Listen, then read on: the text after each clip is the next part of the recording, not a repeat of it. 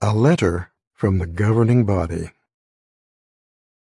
Dear lovers of Jehovah, the year was nineteen seventy-one. Those who attended the Divine Name District Assembly held that year were thrilled to receive several new publications. The publications were described as just beyond anyone's imagination. Concerning one of those new releases, a brother said, "It's the most exciting preview of things to come that we have ever had." What was he referring to? It was the book entitled, "The Nations Shall Know That I Am Jehovah. How?" But why did this book create such excitement? Because it contained updated explanations of the prophecies found in the Bible book of Ezekiel, prophecies that affect the future of all mankind. In the years since the release of the Know Jehovah book, the number of God's people has mushroomed from some one point five million to well over eight million. These millions of servants of Jehovah collectively speak over nine hundred different languages. Many have never had an opportunity to study a book that explains in detail the inspired prophecies recorded by the prophet Ezekiel. Additionally, in the decades since nineteen seventy-one, our understanding of many Bible truths has been greatly enhanced as the light has continued to grow brighter. In nineteen eighty-five, we started to see clearly how the other sheep are declared righteous as friends of God. Then, in nineteen ninety-five, we understood for the first time that the final judging of the sheep and the goats would take place during the coming Great Tribulation. Matthew twenty-five, thirty-one and thirty-two. All these adjustments have had an impact on our understanding of the book of Ezekiel. In recent years, the light has continued to grow brighter still. Consider the lessons learned from Jesus' illustrations. Many of those lessons have now become crystal clear in our minds and hearts. A number of those illustrations refer to events that will soon take place during the fast-approaching Great Tribulation.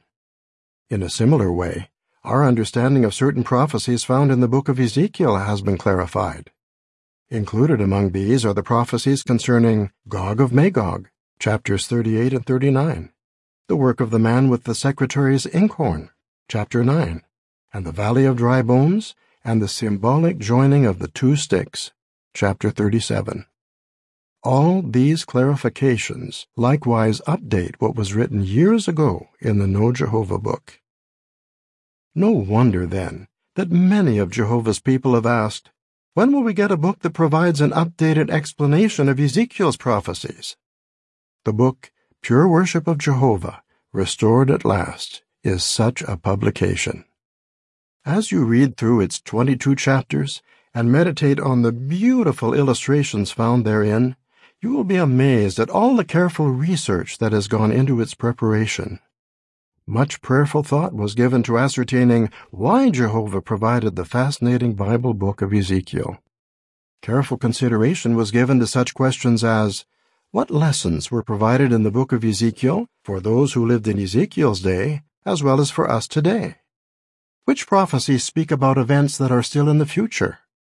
Should we look for any types and antitypes in Ezekiel's prophecies? The answers to these questions provide the clearest understanding yet of this long-cherished Bible book. As you read the book of Ezekiel from start to finish, you cannot help but be in awe of the heavenly part of Jehovah's organization. No doubt you are also amazed at the lofty standards Jehovah has put in place for both those in heaven and those on earth who wish to worship Him acceptably. The Pure Worship book will help to enhance your appreciation for what Jehovah has already done for His people, as well as for what He will do for them in the near future. You will notice that this book emphasizes two themes over and over again. First, in order to please Jehovah, we must know and acknowledge Him as the universal sovereign.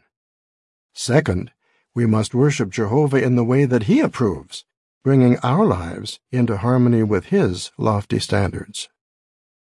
It is our heartfelt desire that this publication will strengthen your resolve to worship Jehovah in a way that honors His great and holy name.